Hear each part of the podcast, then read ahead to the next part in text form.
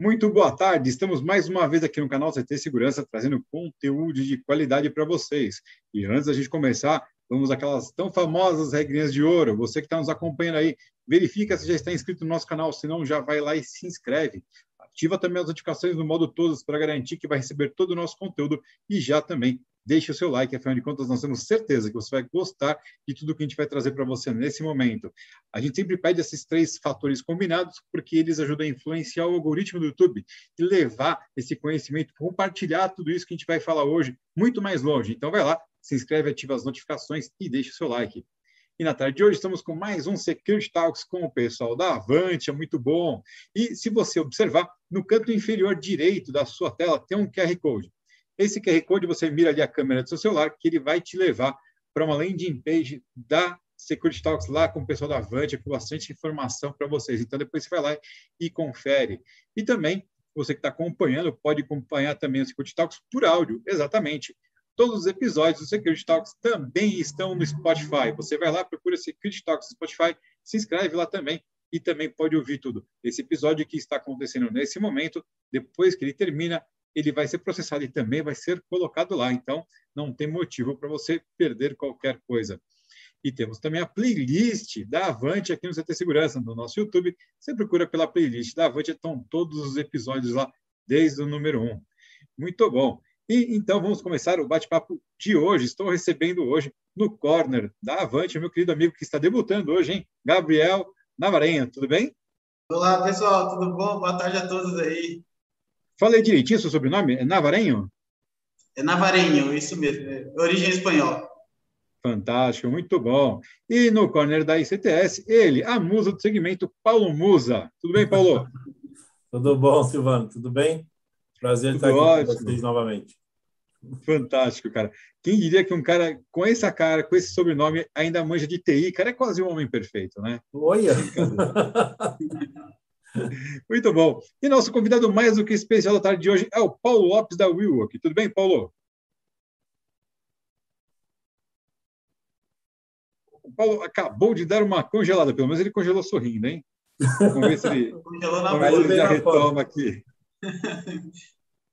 A gente está recebendo o Paulo. O bate-papo de hoje vai ser sobre o papel da segurança para o retorno dos, aos escritórios. Vamos dar uns, um momentinho aqui para voltar a conexão dele, pessoal. Muito bom, hein? E aí, como é que tá esse sentimento início é, de é debutante, é Gabriel? Esse é o ao vivo, Gabriel, aí, tá vendo? É, tá, é assim que acontece. Bom, um pouco nervoso, mas eu já senti confiança pro pessoal aqui, acho que a gente vai desenrolar legal esse papo. Beleza. Bom, ele caiu, mas ele já vai retornar alguma oscilação no link de internet dele, exatamente como o Paulo falou, né? É... Quem sabe faz ao vivo, né? Acontece isso normalmente, para que ele já está retornando. É. Vamos lá. Aí, Vamos ó, lá, chegou. aí, pessoal. Show de bola. Eu tinha acabado de apresentar você, você congelou sorrindo, pelo menos. Olha que legal. É, que bom, né?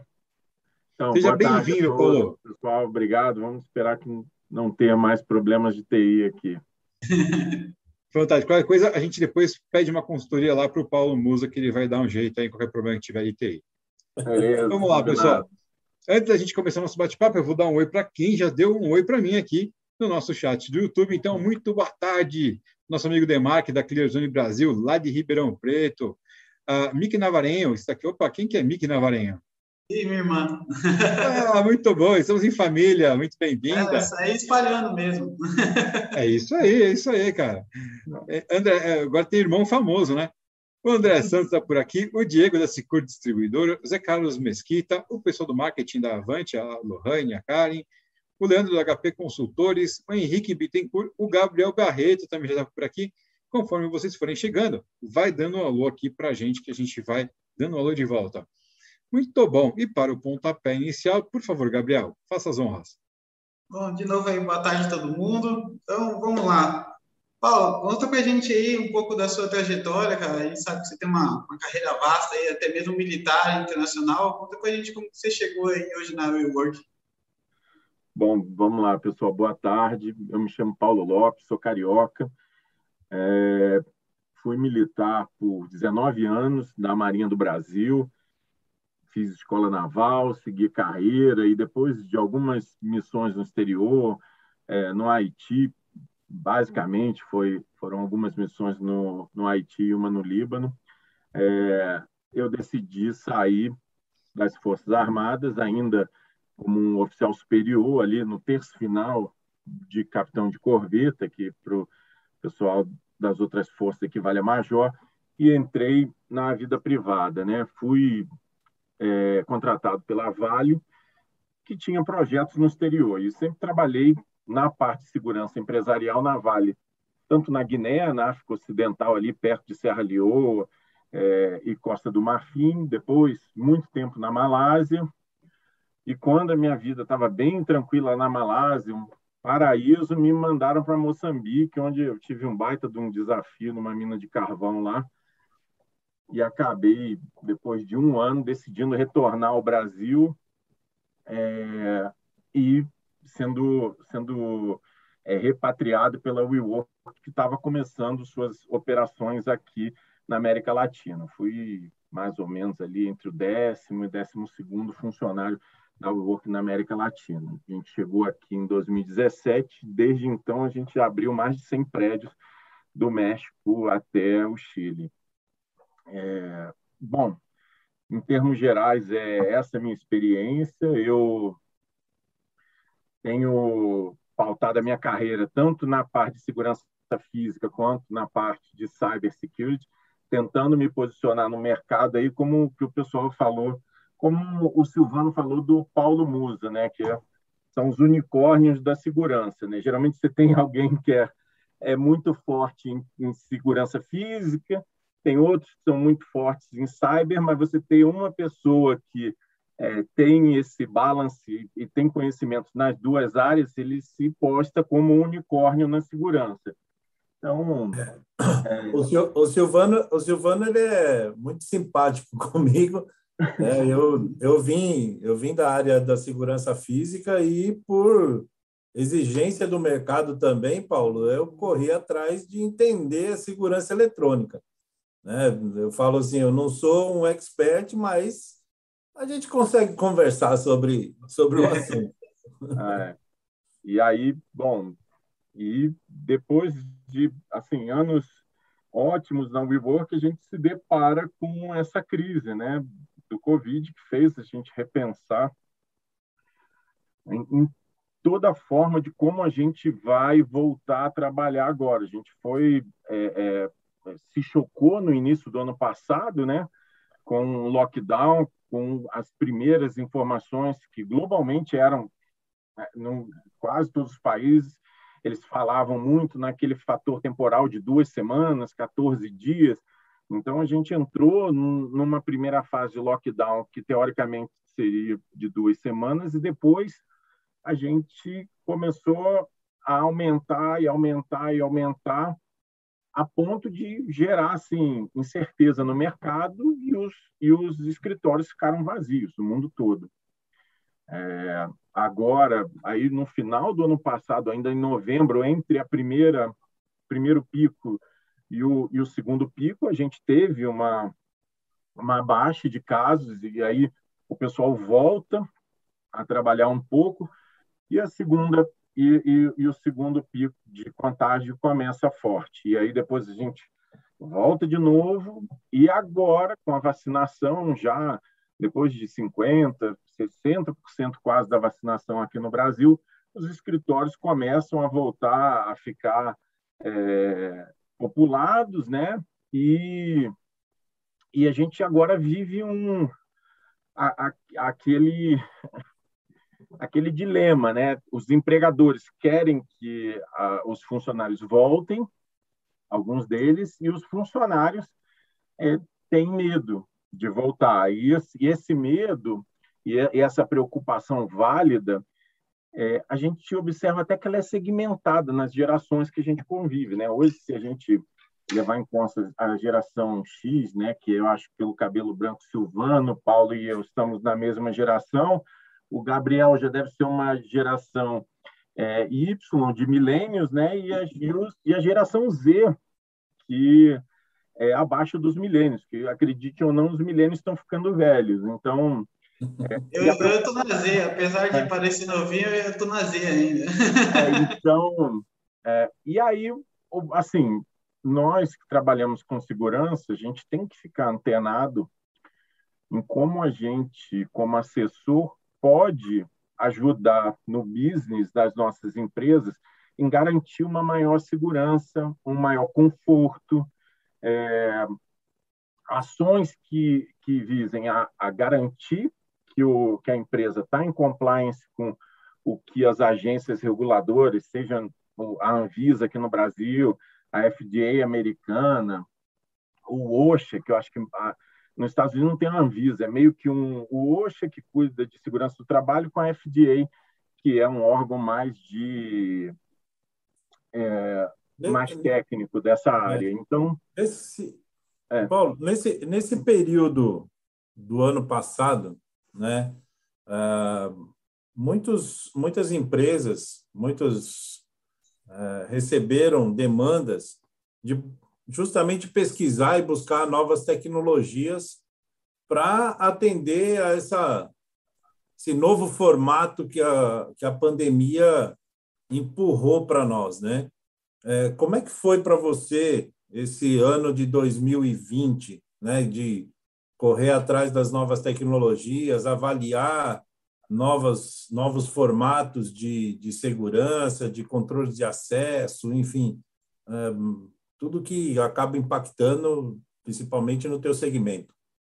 É, bom, então, a primeira coisa que a gente tinha que fazer era, se tiver, é, na, na possibilidade de manter os escritórios abertos, a gente devia manter 100% dos escritórios abertos em conformidade com as legislações em vigor.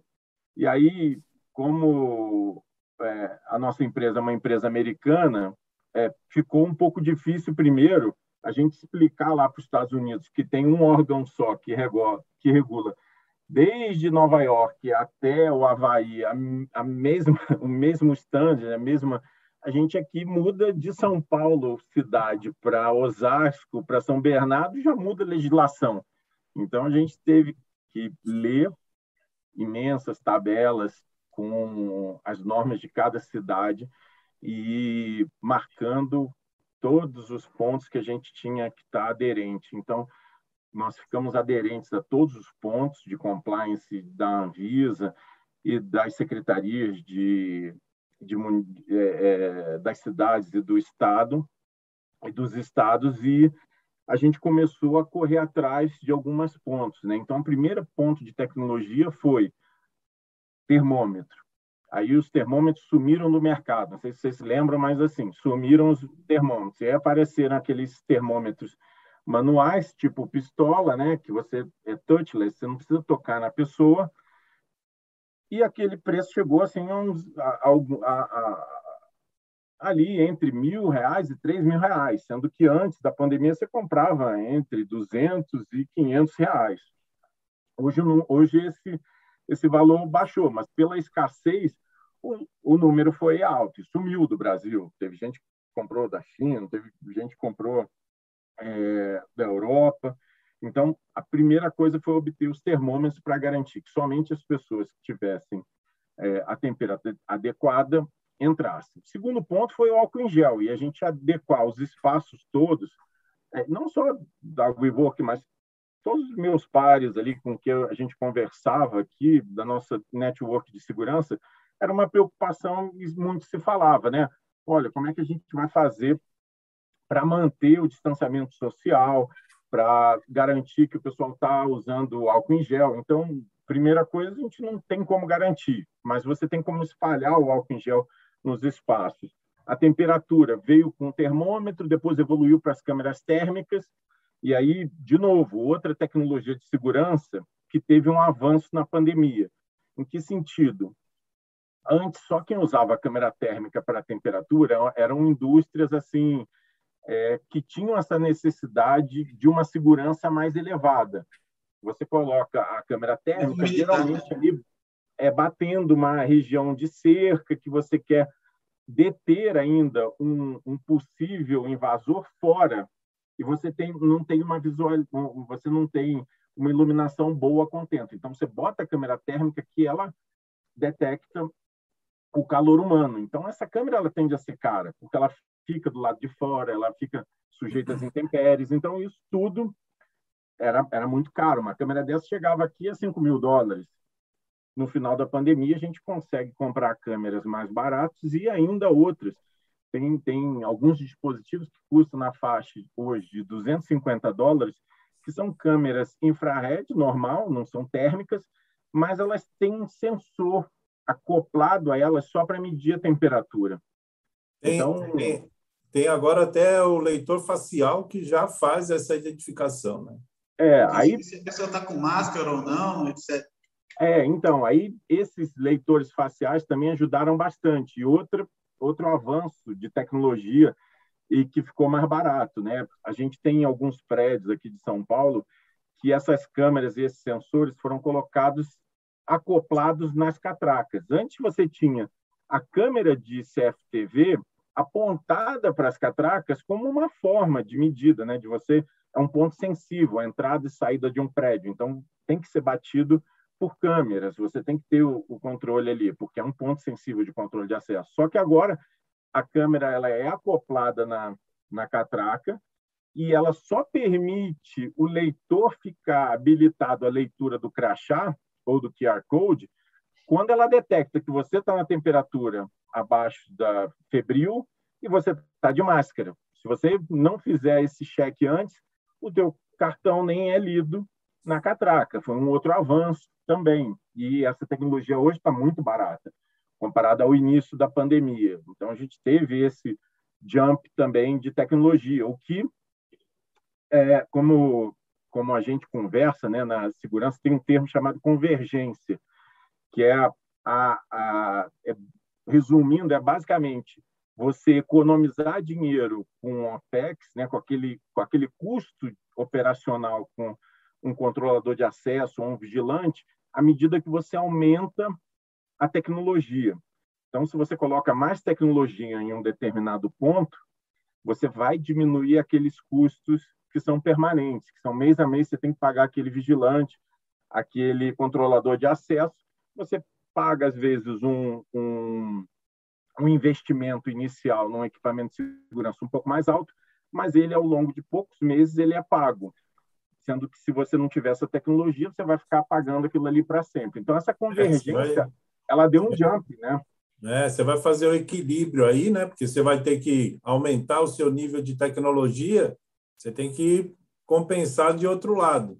E, é, exatamente. invariavelmente você vai tirar uma pessoa ou duas do, da tua operação é, para essa tecnologia suprir. Então, é.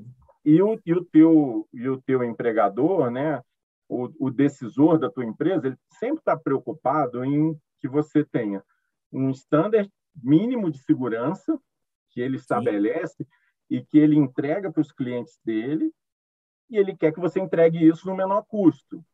Então, é, quando a gente trabalha no governo ou trabalha em empresa que tem a segurança como um fim, é, é mais fácil você justificar e você aumentar o grau de segurança. Mas para uma empresa que não tenha que não seja de segurança, ou se você não tiver no governo e você tem alguns requisitos de sigilo elevados que você tenha que seguir, como nas Forças Armadas ou em altos níveis da, do, das três esferas de poder, documentos sigilosos, para o empregador que não tem essa natureza, você tem que justificar cada linha do teu custo. Então, é, geralmente, o, o, as empresas elas são mais hoje em dia muito mais favoráveis a um emprego de tecnologia e você tirar o fator humano, porque você diminui o erro, você é, você tem o log de tudo, você tem registro que você pode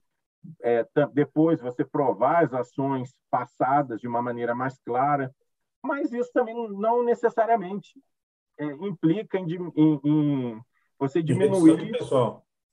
Pessoal, você está tirando um cara lá menos qualificado, mas provavelmente você está pegando outro profissional que vai te ajudar na análise de dados, você está gerando emprego na indústria de tecnologia de segurança, que está crescendo. Então, eu acho que é uma adequação que ocorre não só na segurança, mas é. em toda a área do, é, é, em todas as outras áreas, né? E, e o movimento para esse retorno agora, né? Esse movimento de retorno, como é que você está tá vendo a, a contribuição da segurança? Você acha que tá, está suficiente as ações que estão sendo aplicadas, elas estão suficiente atendendo as expectativas para que o pessoal se motive a voltar para o trabalho presencial? Olha, eu acho que agora a, a, parte de segurança ela avançou muito. No final do ano passado, a gente já tinha no mercado quase todas as ferramentas que a gente tem hoje. O que eu vejo é, principalmente nesse momento agora, que o Brasil chega a 70% dos vacinados, passa os Estados Unidos, acho que passou ontem ou anteontem o número de vacinados nos Estados Unidos. Quando a gente olha para a Europa ali, vê que Áustria, Alemanha, é, Holanda estão com um terceiro pico agora, é, e, e não, patinando não na vacinação, né? Mas assim, mais porque deixaram de dar uma terceira dose, todo mundo que foi vacinado lá com a segunda dose já tem mais de cinco, seis meses e não receberam a terceira dose, e nem todos foram vacinados lá. Eles têm uma, uma cultura de vacina que é bem diferente da do brasileiro. Nós, desde pequenos, somos acostumados a. Tem vacina, vamos para o posto. Nossas mães nos levaram quando éramos crianças e a gente tem essa cultura. Então, o brasileiro ele tem, ainda que tenha muita discussão de vacina, é, que não cabe aqui o, o, o, tema, mas assim, o fato é que o brasileiro ele é pró-vacina. E isso faz muito bem para a gente, porque a nossa população está vacinada, os números em São Paulo, semana passada, teve zero é, mortes, assim, números para ser, serem comemorados mesmo. E a tecnologia está aí. O que falta? É, eu converso com alguns é, diretores de segurança, tanto é, conhecidos da minha network, quanto também de clientes, de empresas clientes da WeWork. E a maior preocupação deles agora é fazer o time acreditar que há segurança para voltar. Tem empresa que o pessoal ainda não está seguro. E, e há uma preocupação é, cabível. A gente não pode querer forçar. A gente tem ali, e foi observado durante a pandemia, que alguns departamentos dentro de uma empresa renderam muito melhor, tiveram uma produtividade muito maior do que antes trabalhando no escritório. Porém, outros departamentos tiveram um rendimento abaixo. Então, isso na mão do, do decisor, do, do executivo da empresa, ele usa de uma maneira é, bem inteligente. Ele fala: olha, eu não preciso mais agora do meu espaço de, por exemplo, 100 metros quadrados para eu tenho um time meu que vai ficar em casa agora, e aí eu vou fazer com que ele venha dois dias no escritório só para fazer ali, para entrar em contato com a turma, para falar alguma coisa, mas eu quero que ele trabalhe mais em casa, porque o rendimento dele em casa aumentou. Então, ele gerou mais dinheiro em casa, e quando ele gera dinheiro fora do, do escritório, aquele executivo que tem essa empresa, ele diminui de facilities, custo com facilities, ele diminui o custo com segurança, ele diminui o custo com internet, com, com consumíveis. Então, ele vê uma possibilidade de ganho. É um win-win, porque o, o, o, funcionário ele sente é, mais à vontade em casa, ele viu que rende mais, então isso provavelmente vai gerar mais bônus para ele, mais satisfação. E a opção de voltar para o escritório fica na mão do funcionário. O, o executivo ele fica ali, o gestor, ele fica numa posição muito confortável. Fala, olha, você rende mais em casa, mas se você quiser voltar a trabalhar aqui, a tua mesa está aqui. Mas aí vai, aí vai te gerar uma nova demanda, né? Que é a Não, segurança. É, é, é a comunicação, de informação, né? É, aí é mais a comunicação que eu acho que falta. Os espaços já foram adequados, a maior parte das empresas já sabe o que fazer, mas a comunicação ainda com os funcionários ainda ela não foi feita a ponto de mostrar e garantir toda a segurança. Aqui, é, eu vejo muito que assim os nossos espaços estão totalmente preparados da WeWork para a gente e a gente dá uma flexibilidade muito grande para qualquer empresa. Então, se você tem uma empresa que você tem 100 é, funcionários e querem trabalhar num prédio da WeWork, a gente pode fornecer isso para você. A gente tem várias opções aqui em São Paulo, tem mais de 25 opções em São Paulo, de bairros diferentes. Se você quer trabalhar, é, ah, eu não quero que o meu time trabalhe num só lugar, quero dar flexibilidade para o meu time trabalhar numa WeWork perto de casa. A gente tem um produto para isso, para atender esse cliente. Então, a, agora, a tendência que se vê no mercado é de de um, de um estado híbrido, né? O pessoal fala muito, né? Novo normal, circula aqui, mas ninguém sabe ainda o que é esse novo normal. Eu é, é uma acomodação eu, aí, né? Vai ter que acontecer uma eu, acomodação aí, né? Eu costumo falar e olhando para a história, né? A gente tem exemplos históricos passados que se assemelham a esse. Eu costumo falar que a gente está mais ou menos igual o sapo na panela, cozinhando ali aos poucos. É, se a gente lembrar da Revolução Industrial, né, na Inglaterra principalmente, ficava o pessoal de colarinho branco, e o termo vem dessa época, o pessoal da empresa, da indústria, trabalhava num escritório em Londres, downtown, e a empresa era em um local um pouco mais afastado do centro da cidade. O chão de fábrica, que a gente diz. Por quê? Porque a energia era de caldeira, a iluminação não era boa, o pessoal abria aquelas janelas ou fazer aqueles tetos transparentes para dar um pouco de iluminação, mas você não tinha a energia elétrica.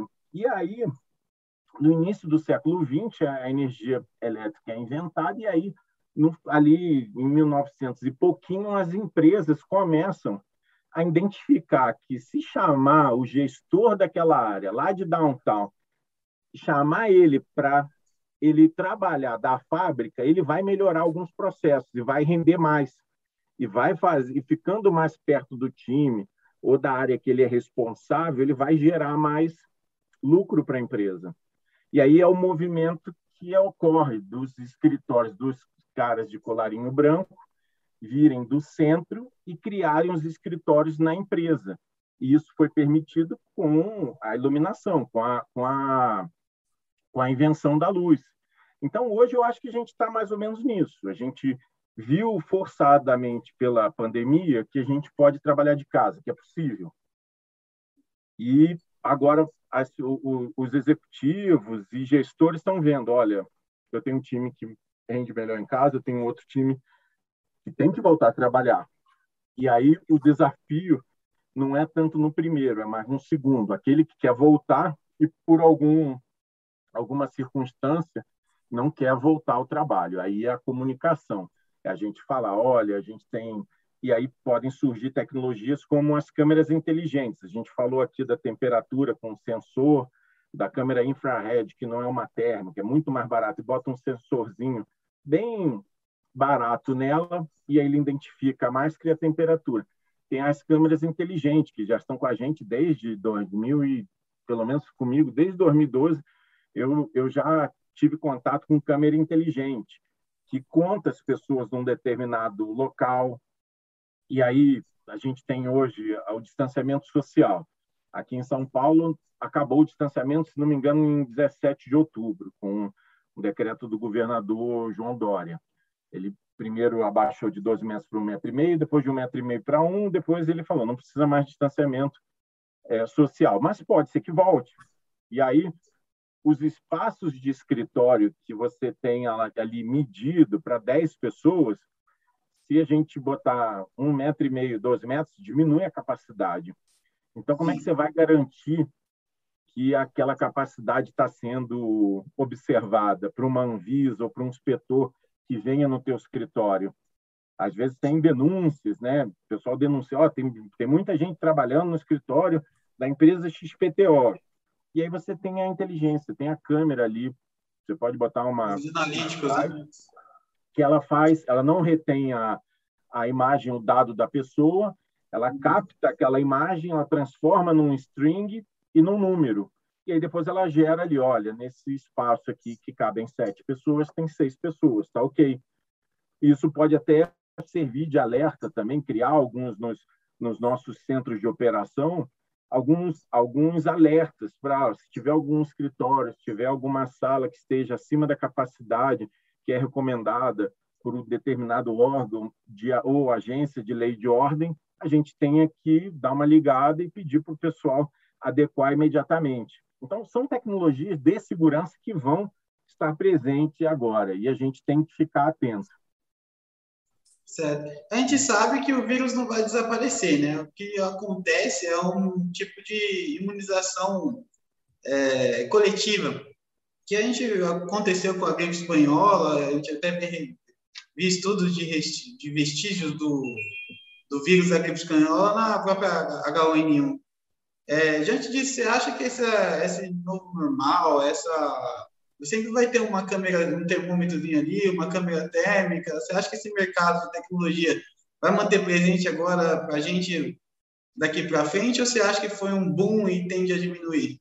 Olha, eu eu eu não, não eu não sei nada de de vírus. A minha área é totalmente outra, então eu não não me arrisco nessa nesse tópico de o que, que vai acontecer para frente. Mas, assim, eu posso de novo falar de história. Em 2014, eu cuidava da segurança da Vale na Malásia e, e em Singapura e dava um apoio na região da Ásia Pacífico. E a gente teve uma crise em 2004 ou 2015, não estou certo agora, daquela síndrome respiratória do Oriente Médio, que é a sigla em inglês é, em inglês é a MERS, Middle East Respiratory Syndrome. A gente teve um viajante da Coreia que pegou um avião em Dubai, chegou na Coreia do Sul, em Seul, e estava com essa febre. Ele, assim que chegou, a temperatura dele estava alta, ele foi para um hospital. E o hospital lá, público, ele ficou numa, numa enfermaria com outras mil pessoas. Bom, dali, em duas semanas, Seul, metade de Seul estava fechada. Eu tinha dois executivos da Vale que, que tinham saído do Japão, estavam em Seul e não puderam sair. Foram para o escritório lá, não puderam sair e a gente teve que isolar eles num hotel mais longe possível é, da área que estava fechada, esperar a quarentena passar para então liberar eles e fazer testes antes deles voltarem.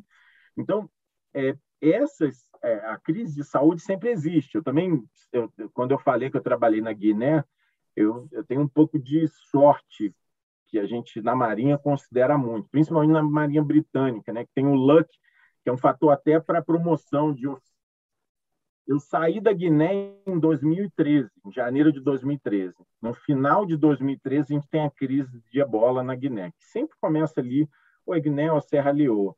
O ebola, é, graças a Deus, é, ele é tão grave, tão grave, que ele não espalha no mundo, porque a letalidade dele é muito alta e, e acaba matando poucas pessoas só, mas ele não consegue é, ele não consegue se espalhar, justamente por essa alta letalidade. Mas a, a, a Guiné virou um desafio e tinha ainda companheiros meus da Vale lá e, e assim, então a gente já tem África, a gente já tem Coreia, a gente teve China, China, como você falou, H1N1 também veio de lá. Então, o Sudeste Asiático ele acaba sendo ali e a África focos de, de, de variantes, entendeu? Eu não falo isso por conhecimento, eu falo mais por história.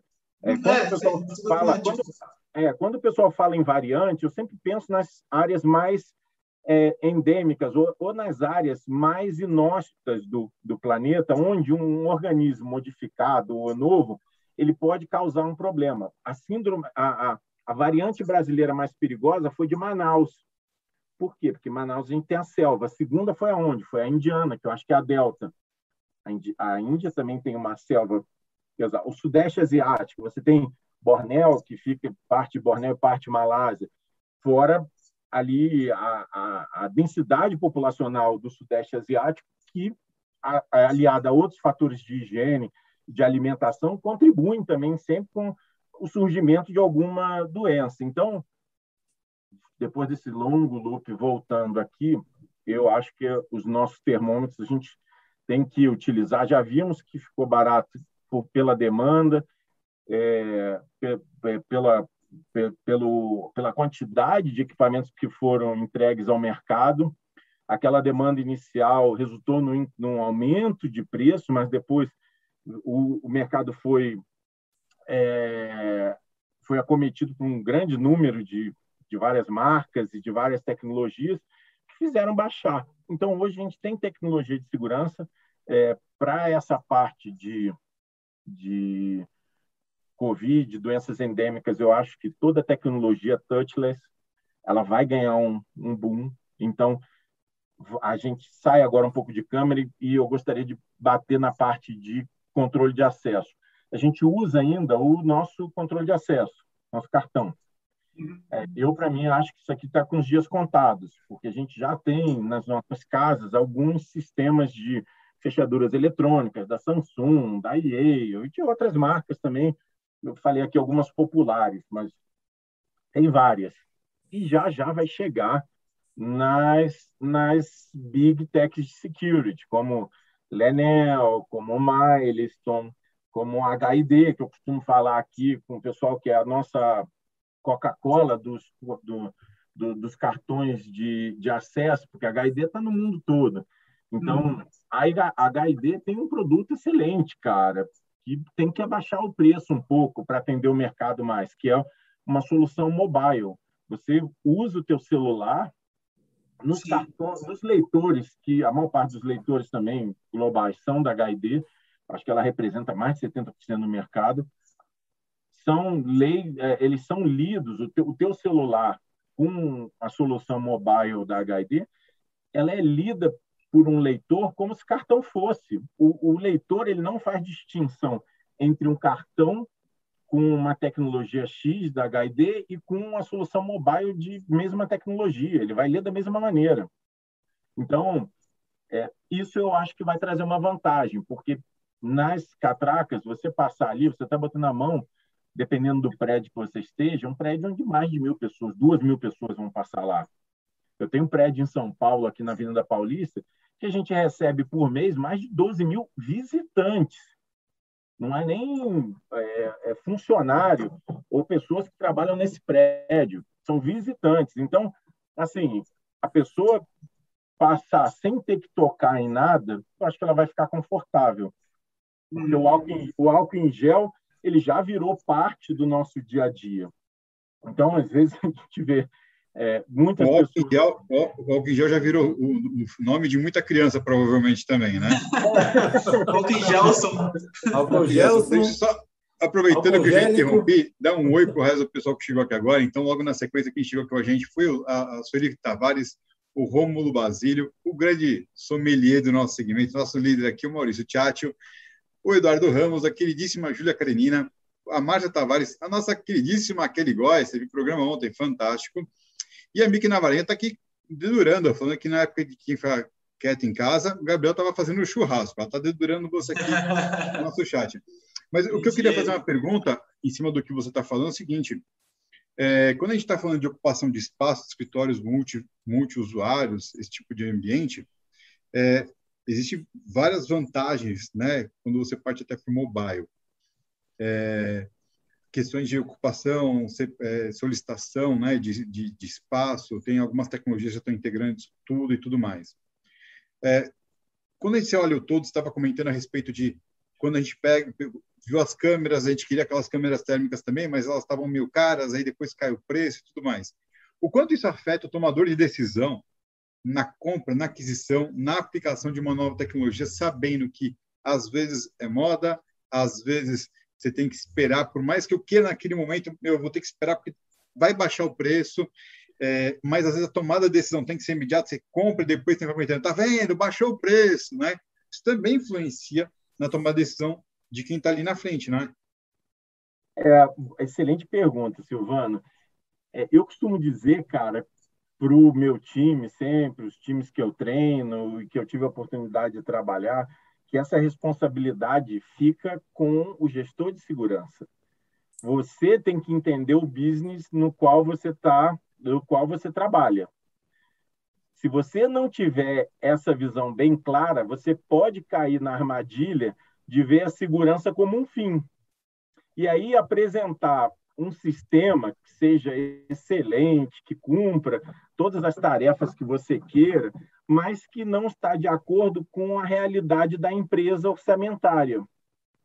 Então, você tem que estar muito enquadrado. O, o, o, gestor de segurança hoje, ele tem que ser um business partner. Ele não pode ser só aquele cara escanteado que cuida da segurança. Ele tem que se ameandrar, ele tem que se permear toda a, a liderança da empresa para entender quanto que ele tem de orçamento, como ele justifica em termos de retorno de investimento as aplicações em segurança e como ele pode melhorar as outras áreas, apresentar soluções para as outras áreas e não ficar esperando é, ou só olhando para a área de segurança. Ele tem que ter um 360 muito grande para ele é, ser um ativo para a empresa, porque de um modo geral, quando você fala sobre segurança, você está falando sobre alguns é, valores intangíveis como é que você mede, às vezes, você vai dar uma segurança pessoal para um CEO? É uma coisa difícil. Mas aí tem outras soluções. Você vê, olha, calma aí, quanto que é a hora homem de um CEO de uma empresa? Pega um, um executivo da Petrobras, da Vale, que deve ganhar ali os seus cinco dígitos mensais por aí. Então, um homem, a homem-hora desse, desse executivo é muito cara. Então, se justifica você colocar é, uma segurança pessoal para que essa pessoa não fique à mercê de sequestradores ou de é, qualquer risco que seja que atrapalhe a atividade fim, que é gerar mais lucro para a empresa e dividendo para os e dividendo para os acionistas. Então, a, eu costumo sempre falar, se você não consegue medir o seu serviço de segurança, você não consegue fazer gestão. Você só consegue fazer gestão se você consegue medir. Então, a segurança ela tem por obrigação o gestor de já levar para o decisor a melhor opção. Ele pode, se ele tiver dúvida, ele leva duas opções, três opções. E aí ele faz ali as considerações de prós e contras de cada um. E aí deixa o decisor, porque tem alguns decisores que são muito pró-segurança que entendem, que são fãs, e outros nem tanto. É, eu já tive CEO na Vale que adorava segurança, então ele era muito mais fácil despachar com uma pessoa que era pró-segurança do que outra que acabou substituindo ele, que não, não era fã. Então você tinha que fazer um esforço é, ali na hora de você vender seu peixe muito grande, entendeu? De você fazer o teu business case, montar e falar, olha, esse sistema aqui, a gente vai é, trocar esse sistema porque ele traz uma série de vantagens é, que, ao longo do tempo, vai gerar um retorno de investimento é, e vai se pagar em muito menos tempo do que o outro, que vai gerar é, uma, por exemplo, sistema, quando você vai trocar de sistema, geralmente você olha a idade e quanto que você já está gastando em manutenção preventiva. Então, é, essas considerações todas eu acho que o decisor tem que tomar. E hoje, como eu falei, tem muita coisa no mercado. Os gestores de segurança eles têm que colocar a cara é, no mercado, têm que fuçar, têm que perguntar, têm que fazer network, porque tem muita coisa aí e tem coisa barata. É, um ponto que eu queria levantar aqui a gente está falando de tecnologia e falando de várias coisas, mas assim, é a LGPD nossa. A gente ainda não falou isso, mas a gente está falando de câmera. Esse, tá ponto, de... esse, esse, esse, era o ponto que eu ia perguntar agora para você, que a gente está falando, você está falando aí de facial, você está falando de celular e tudo mais, tudo, tudo que a gente está usando hoje é muito pessoal do usuário. Né? A gente meio que está transferindo a coisa para a, é. a pessoa do usuário fornecer a informação para a gente. E aí é. agora a gente tem a LGPD. Como que como que está sendo essa adaptação para vocês aí? É, a, assim, para a empresa a gente não sofreu quase nada, né? Porque a gente já tem compliance com as normas da, da, do Reino Unido de proteção de dados e a, a lei americana de proteção de dados, que são as duas mais antigas que tem, é, principalmente a britânica, que é mais restrita. A do Reino Unido vem desde 2018, inclusive. É, então, eu acho que o Brasil pegou ali as duas, ali pegou algumas e fez um, um mix e, e, e, e decidiu, né? Deixa eu ver só aqui a minha, energia aqui que deu um, deu um aviso de baixa energia. Acho que agora já voltou já. Então, é, a LGPD para a gente não foi uma surpresa. O ponto foi que, durante a pandemia, essa tecnologia toda de reconhecimento facial, medição de temperatura, contagem de pessoas é, e, e, e acessos, ela veio muito forte. Então, a gente tem que sempre se atentar à LGPD, por quê? Porque a legislação brasileira ela é, é, ela foi mais rigorosa que essas duas, então a gente tem que ficar sempre atento, principalmente com reconhecimento facial é, porque pode gerar outras implicações. Se você reter essa imagem, o que, que você vai fazer com essa imagem guardada? É, a, a, LGPD ela não diz que você não pode usar a tecnologia. Você pode usar a tecnologia que você quiser, desde que a pessoa a qual você esteja guardando os dados saiba o que você vai fazer com essa imagem, que você garanta a ela que o, o, o destino que você apresenta para ela num waiver, num, num, num, numa autorização, num papel de autorização, este, você esteja cumprindo aquilo, e se tiver qualquer brecha de segurança, que todo mundo está passível de ter, você tenha medidas para informar ela e se contrapor. Então, é, basicamente é isso. Tem, tem muita gente que exagera, eu vejo nas, nas na nossa network de segurança, em alguns grupos assim, que o pessoal fala qualquer coisa, problema de LGPD. Não é tão assim, mas a gente tem que dar uma atenção e proteger dados, principalmente de clientes, não só usuários, visitantes, mas é, de, os, os, clientes é que são os, os, nossos ativos, né? Tanto os nossos clientes funcionários quanto os nossos clientes mesmo de, de empresa. Então a gente tem é, mas, é, ficar vigilante. Mas, ao mesmo tempo, você tem que se adequar também a. Assim, você deve ter clientes que têm, têm sua matriz até fora do país. E a gente Sim. sabe que empresas estrangeiras têm suas próprias normas, né? tanto de segurança quanto de compliance, enfim. E é. você tem que se adequar a isso também. É, então, olha, aqui, eu, eu como eu eu não, eu não falo pela WeWork, né? eu falo por mim como funcionário da WeWork, mas como experiência própria, eu posso falar que a WeWork nunca fechou nenhum contrato com uma empresa grande, a gente fechou vários sem que eu tivesse presente. Sempre tem algum momento do deal, do, do, do business, antes da, do decisor bater o martelo, alguém de health and safety ou de security levanta a mão e fala: Olha, eu tenho algumas dúvidas, gostaria de falar com um gestor de segurança da América Latina da WeWork.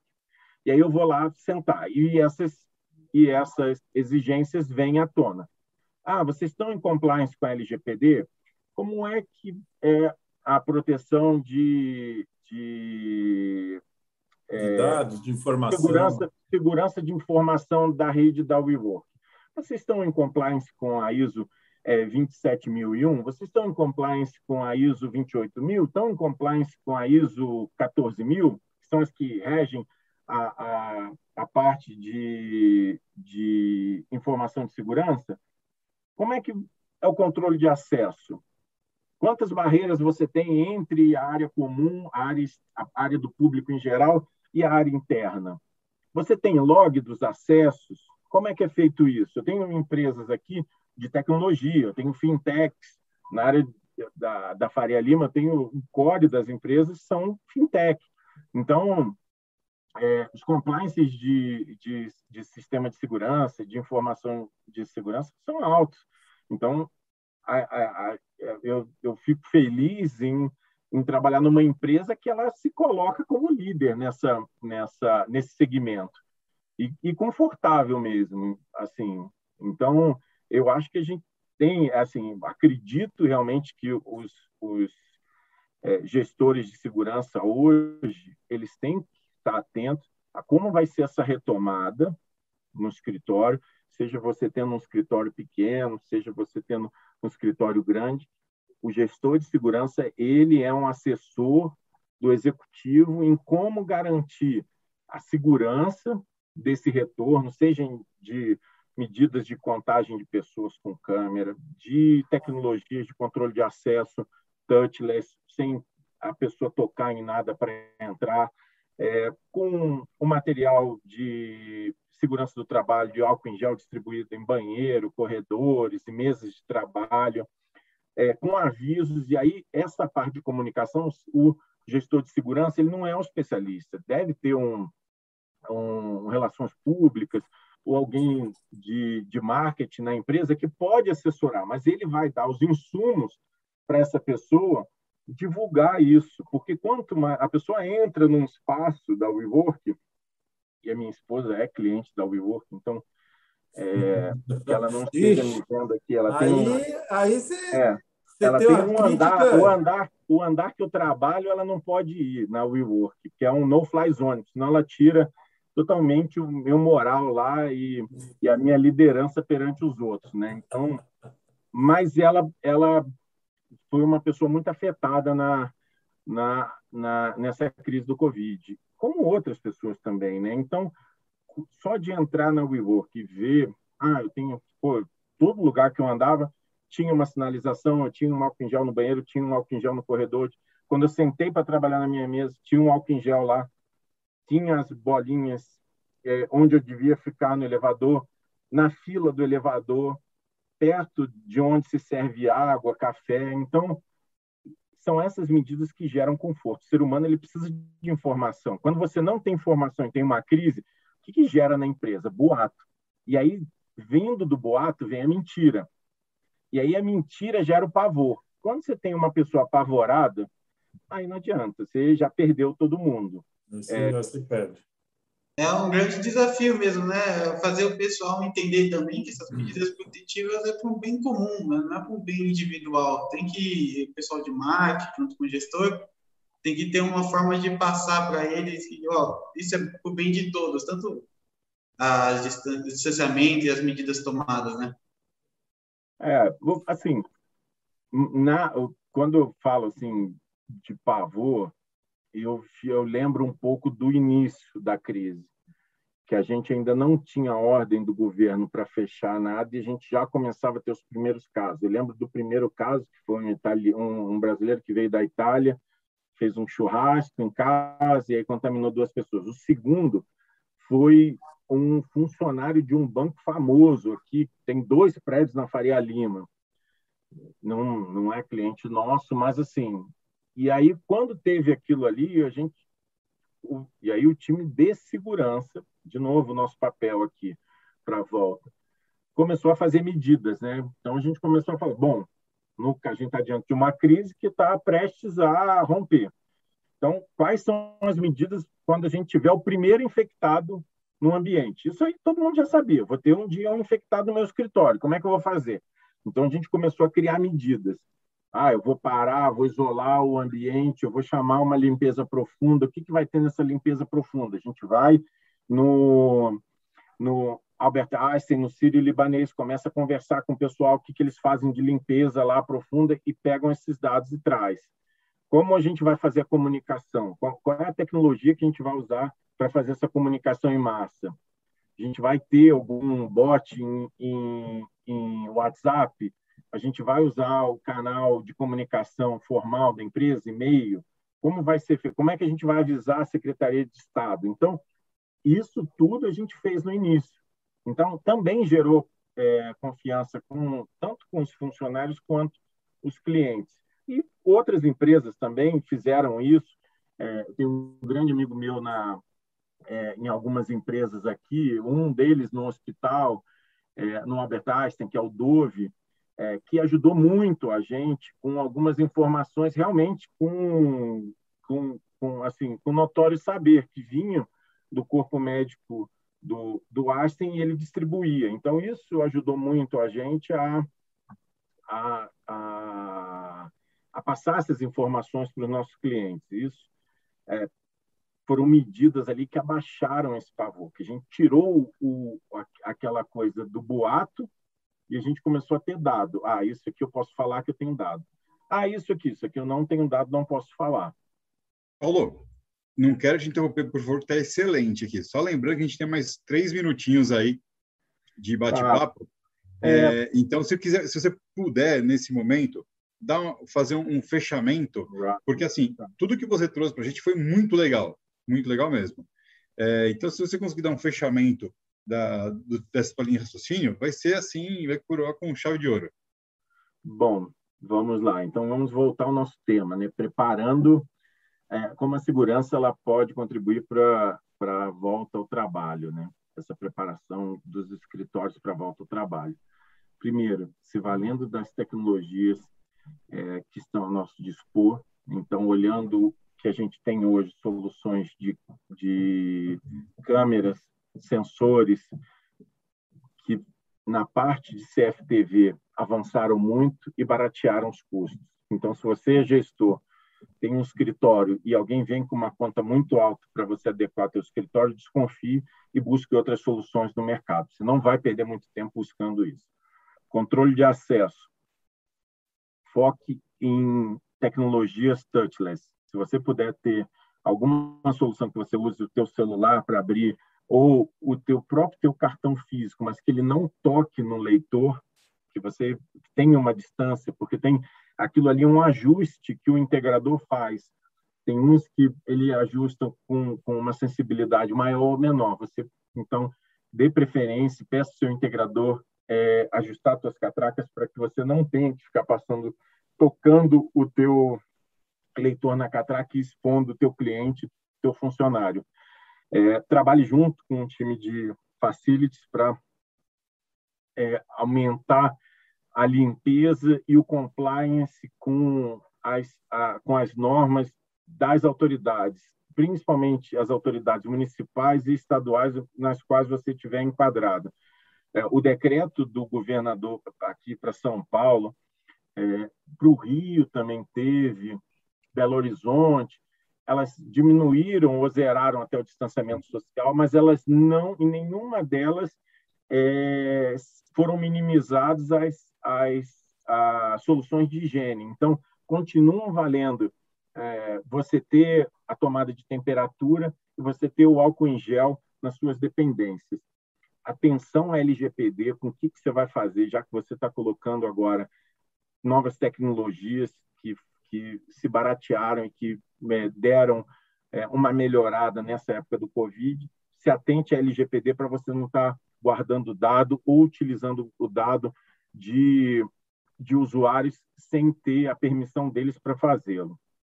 E olhando para frente, para o futuro, é, fique atento, porque, assim, a gente tem na Europa um, um terceiro pico, e a Europa já, tanto no primeiro quanto no segundo, se mostrou que eles estão sempre dois, três meses à nossa frente.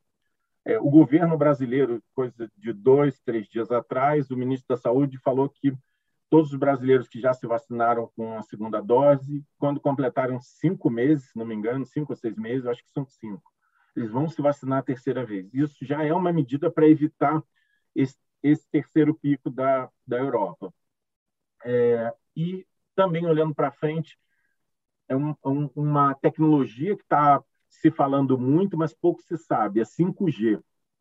Então, quem tem empresa e que está começando agora, ou quem trabalha para a empresa americana, fique atento, porque está havendo uma guerra comercial entre 5G é, feita nos Estados Unidos, tecnologia desenvolvida nos tecnologia, no, no, tecnologia desenvolvida nos Estados Unidos e 5G com tecnologia desenvolvida na China. Elas são conflitantes e na guerra comercial os Estados Unidos está pintando a chinesa como uma uma tecnologia que ela não está em compliance com as principais é, leis de proteção de dados.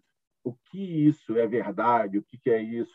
Não é verdade? Ainda não se sabe. O que a gente sabe é que existe uma guerra comercial e aí são dois players mundiais, os dois principais players você, como gestor de segurança, você tem que estar atento a isso, principalmente na decisão da tua empresa.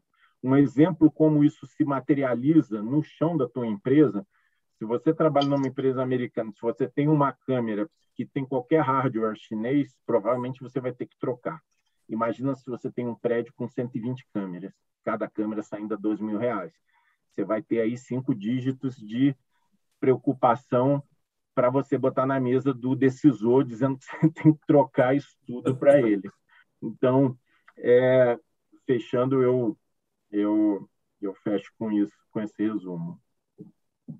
Fantástico, fantástico. Eu acho que é, resumo, o resumo foi excelente. O resumo já foi a palestra, praticamente, mas foi muito bom. Você que não acompanhou aqui o bate-papo inteiro, volta ele aqui nesse mesmo link, onde o Paulo pôde falar mais detalhadamente sobre tudo isso. E eu acho que o recado foi muito claro, muito bem dado.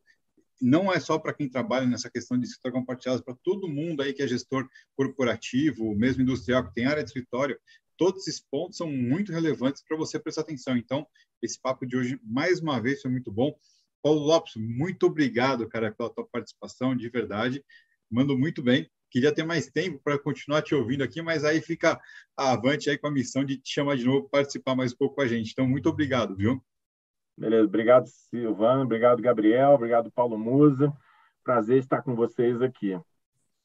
Musa, muito obrigado por estar com a gente hoje, hein? Obrigado, Silvano. Obrigado, Gabriel. Paulo, parabéns pela, pela explanação aí. A gente conseguiu passar uma boa mensagem para o pessoal que está assistindo. É isso aí. E, Gabriel, muito obrigado. Espero que tenha gostado e volte sempre. Obrigado aí, pessoal. Agradecer aí o pessoal do Engenharia de Soluções aqui da Avante de São Paulo, que estão sempre presentes aí com a gente. Obrigado ao Paulo. Pô, esclarecedor esse papo. Eu gostei muito. Espero vir de novo aí. Fantástico. É isso aí. Você que nos acompanhou, não esquece depois de ir aí nesse QR Code e dar uma navegada pela landing page da Avantia para conhecer um pouco mais do nosso trabalho. A gente retorna na próxima quarta-feira, nesse mesmo horário, às 17 horas, sempre Security Talks com um personagem interessante para vocês. E segue agora a programação regular de CT Segurança. Um abraço, pessoal. Valeu e até daqui a pouco. Tchau, tchau.